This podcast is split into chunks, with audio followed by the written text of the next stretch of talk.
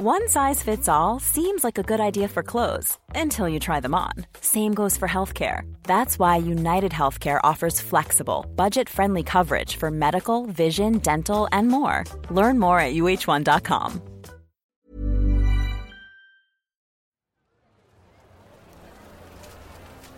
J'ai l'impression que j'ai toujours su que Jeanne avait existé. Je n'arrive pas à me souvenir de qui m'en a parlé en premier, ni comment. Jeanne était mon arrière-arrière-grand-mère. J'ai toujours su que Jeanne avait existé, pour une seule raison. Jeanne a été déportée au camp d'extermination de Sobibor, en Pologne, car elle était juive et n'est jamais revenue. J'ai toujours su que Jeanne avait existé, mais jusqu'à peu de temps, je n'avais aucune idée de qui elle était, ni comment elle avait vécu. Jeanne, c'était pour moi, et peut-être aussi pour beaucoup de sa descendance, la déportée de la famille. Dans ma famille, après la guerre, certains avaient décidé de devenir communistes. D'autres, 30 ans plus tard, d'aller vivre en Israël. On ne parlait pas de Jeanne. Les circonstances mêmes de sa déportation ont toujours été troubles. Un tabou familial, un tabou français.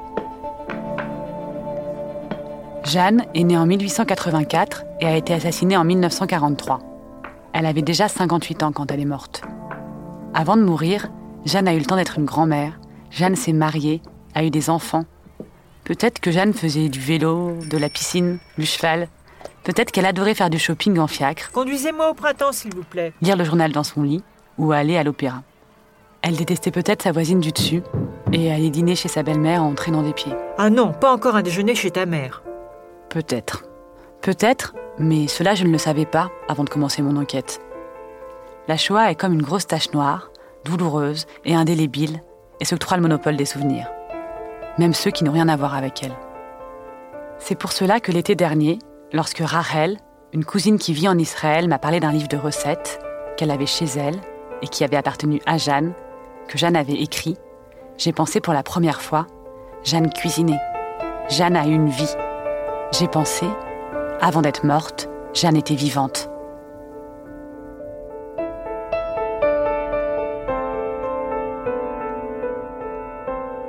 À la recherche de Jeanne, épisode 1, une série de Zazie Tavissian réalisée par Solène Moulin.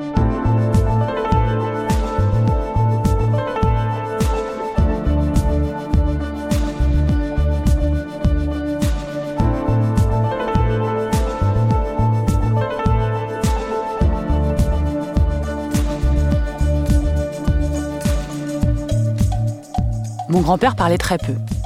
Avant de mourir, il a voulu que je l'interviewe. C'était logique que ce soit moi qui le fasse. Après tout, c'était moi qui posais des questions à la famille. Moi qui remuais le passé à coups de gros micros envahissants. Mon grand-père voulait parler de lui, mais surtout ne pas parler de lui. Il me répétait qu'il voulait témoigner de la grande histoire. Ça m'énervait qu'il ne veuille pas vraiment se livrer. J'aurais voulu qu'il me parle enfin de ce qu'il avait ressenti, de ce que ça avait pu faire pour lui, petit garçon, d'un coup, d'être pointé du doigt, de porter l'étoile jaune, de devoir se cacher, d'être loin de ses parents. J'avais envie qu'il me dise la tristesse d'avoir perdu sa grand-mère déportée.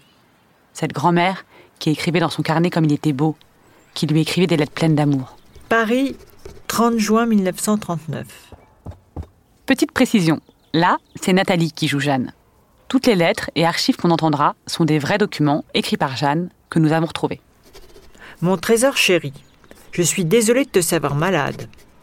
Heureusement que tu as une maman qui guérit vite et bien tous les enfants.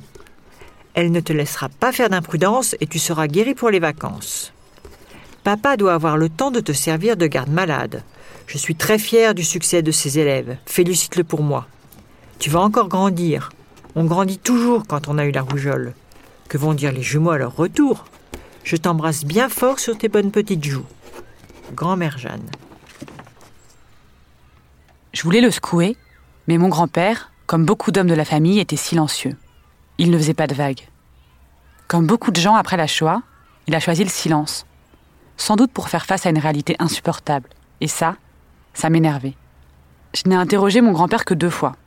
Je ressortais des interviews tristes d'avoir trop insisté, d'avoir voulu lui tirer les verres du nez. Je me sentais conne avec mon enregistreur. Mais après tout, c'est lui qui voulait parler. Il est mort trop tôt. Le même jour que Johnny Hallyday, mais en silence, comme il avait vécu. Avant, il m'a parlé de son enfance, de la guerre et un peu de Jeanne. Et ton père, du coup, il te parlait de sa mère de temps en temps? Oh, oui, Elle était réputée pour avoir un caractère en particulier C'était quel genre de femme? C'était une grand-mère. Oh, mais il y a différents types de grand-mère quand même. Bon, c'était un, peu une grand-mère gâteau. C'est-à-dire qu'elle elle vous préparait des, des bons petits plats et elle vous faisait... On fait des petits déjeuners dans la tradition suisse. Ça veut dire quoi, tradition suisse C'est qu'il y avait beaucoup de chocolat Non, c'était, je sais pas, des, des cafés au lait, des tartines, des bonnes choses. Je me rappelle, c'était des bons petits déjeuners.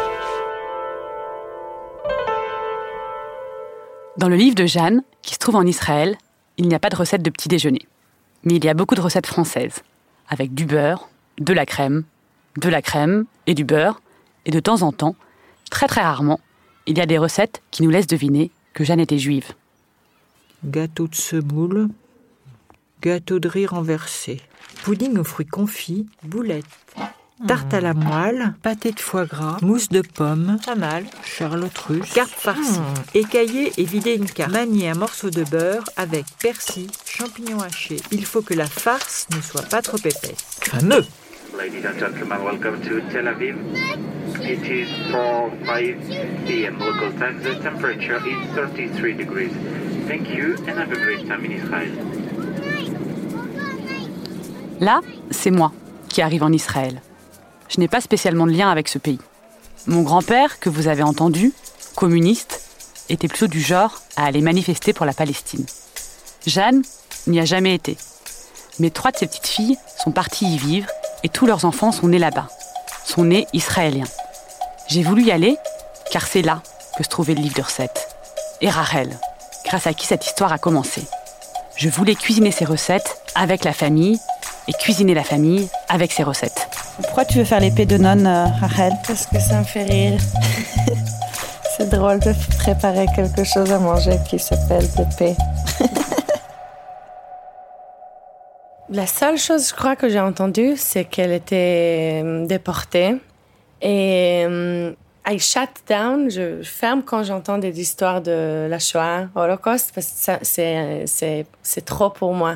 Et je pense que j'ai jamais demandé trop de questions parce que, parce que la mémoire euh, de la guerre, c'était toujours la, la première chose qui, qui était mise sur la table et, et ça me dégoûtait vraiment. Et tout ça, je voulais pas, je voulais juste manger, être contente et pas entendre des histoires horribles de, de guerre.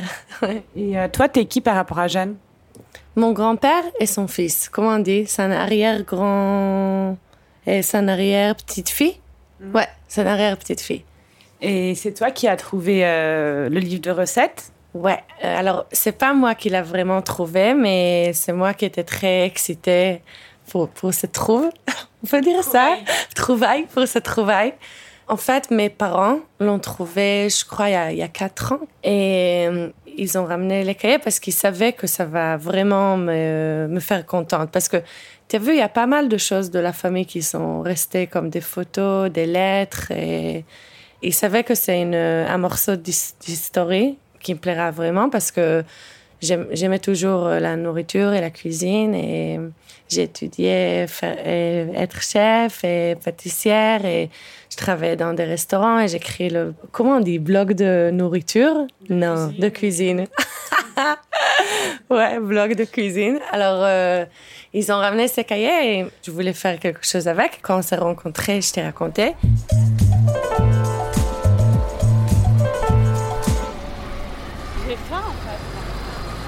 On est parti faire les courses avec Rachel. On est entré de boutique en boutique et on a fait quelques pauses pour manger. Des borecs au fromage avec du piment et du lait fermenté et des sandwichs indiens préparés avec du houmous par une jeune chef israélienne. Ces mélanges semblent peut-être un peu étranges, mais c'était vraiment trop bon.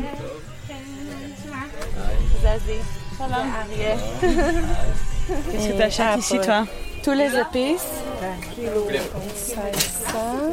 Et- ואני אקח גם חלב שקדים אחד. On va jamais cuisiner. Jamais dire midi. Si, si, si, on n'a pas le choix.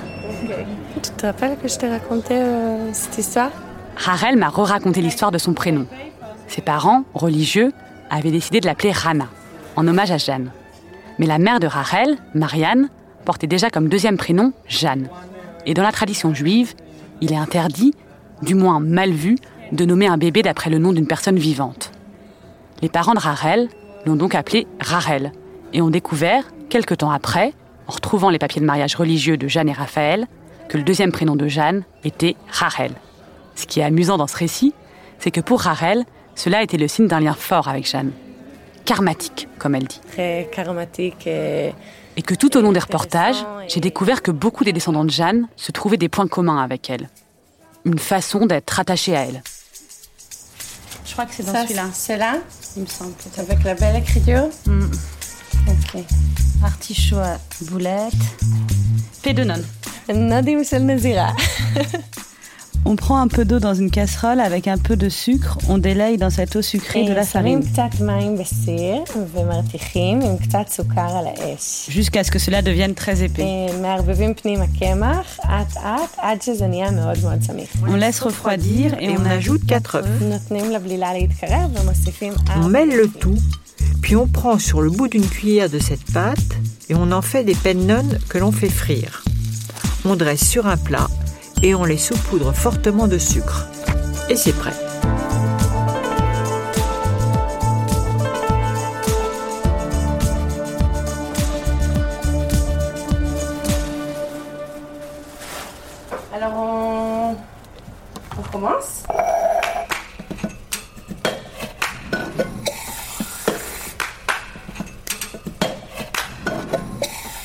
Rajoute la. La farine, tu veux la rajouter d'un coup Tu veux que je la rajoute? Toi, tu préfères la mettre d'un coup? qu'est-ce que tu dis, Jeanne? On va. Pas de farine. Viens, on va faire ça comme elle a dit. Est-ce que tu as vu le menu de mariage de Jeanne? Non. C'est des trucs très chics. Menu de Jeanne et Raphaël.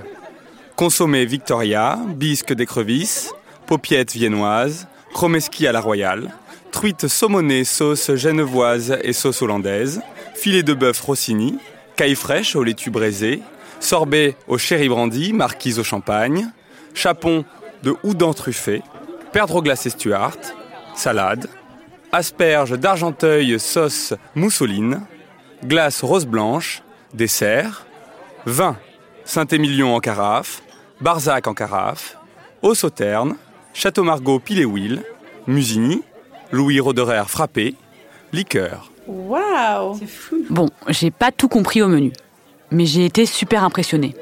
On aurait dit un menu de roi et de reine.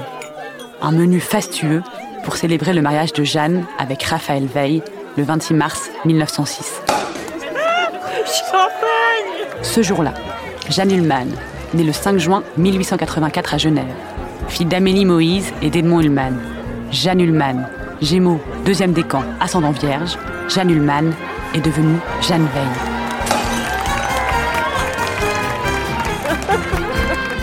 Comment ses parents juifs, originaires d'Alsace-Lorraine, étaient arrivés là? Pourquoi Genève? Quelle enfance a eu Jeanne et comment a-t-elle rencontré Raphaël? Ça, je vous le raconterai plus tard.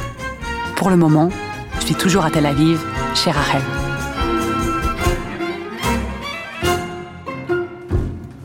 Sais qu'ils étaient très parisiens et français comme euh, manière de vie, mais, mais aussi ils, avaient un peu de relation avec euh, leur origine juive et ashkénaze. Ça se voit des, des cahiers parce qu'il y a beaucoup de recettes qui sont très françaises et tout d'un coup tu as les kneidalach, les petites boulettes de matzot et tu as le gefilte fish et toutes des choses qui sont comme ça. Je voudrais savoir si elle fumait des cigarettes. Et si elle aimait la cuisine, alors j'imagine qu'elle était un peu comme, comme, comme nous, mais il y a 100 ans. Ça veut dire qu'elle aimait beaucoup de choses. Elle était très très joyeuse comme ça, aimait beaucoup la vie. Elle a mangé bien, boire bien, être avec des amis, rigoler, parler, écouter de la musique, des choses comme ça. C'est des choses toujours que je trouve avec les gens qui, qui aiment bien la nourriture que, la joie est importante pour eux, aussi euh, s'amuser bien et se régaler. Et aussi parce qu'elle était riche, c'est quelque chose que je ne réussis pas à, imaginer. Quelle vie elle avait comme, euh, comme quelqu'un qu'elle avait des servantes ou des trucs comme ça. C'est bizarre à imaginer. Mm. C'est trop, trop loin de, de notre vie ou de ce qu'on connaît. Mm.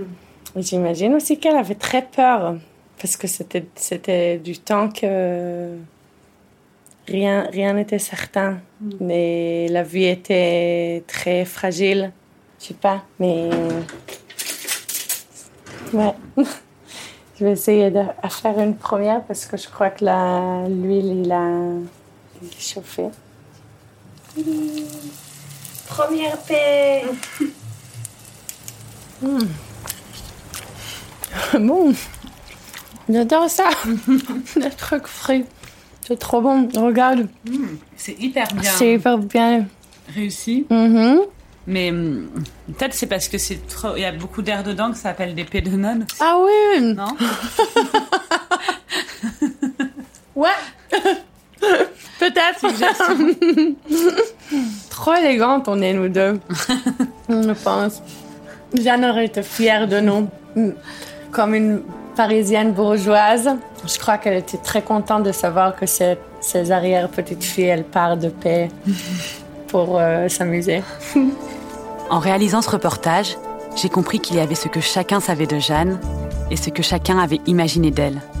J'ai aussi découvert tout un tas d'archives sur Jeanne, des documents variés dont je n'avais pas le quart de l'idée du nombre avant de commencer cette enquête. Des journaux intimes, des lettres d'amour, je me jette à ton cou et t'embrasse mille et mille fois. Des rapports de police. Madame Weil a été arrêtée le 7 août 1942 à Paris. Des documents sur sa déportation. Renseignements sur le non-rentré. J'ai tiré un fil et j'ai été submergée par Jeanne.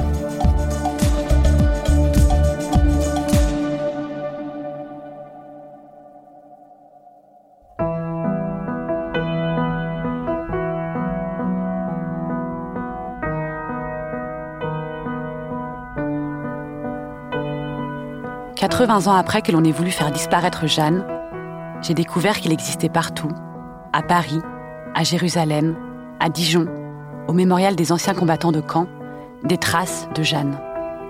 Et que le plus dur ne serait pas de parler de Jeanne Veil, née Ullmann, mais d'en dresser un portrait juste et nuancé.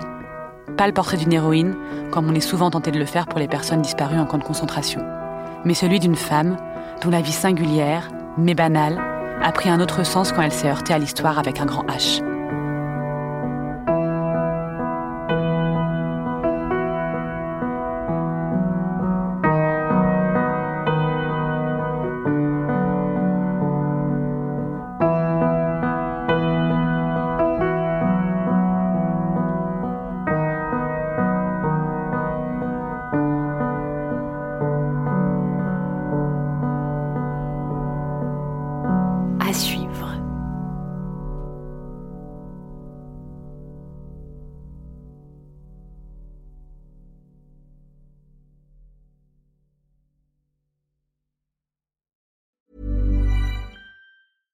Hey, it's Paige DeSorbo from Giggly Squad. High quality fashion without the price tag. Say hello to Quince.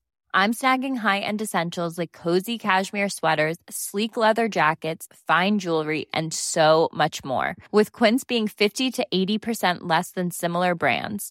And they partner with factories that prioritize safe, ethical, and responsible manufacturing. I love that. Luxury quality within reach. Go to quince.com slash style to get free shipping and 365 day returns on your next order. Quince.com slash style.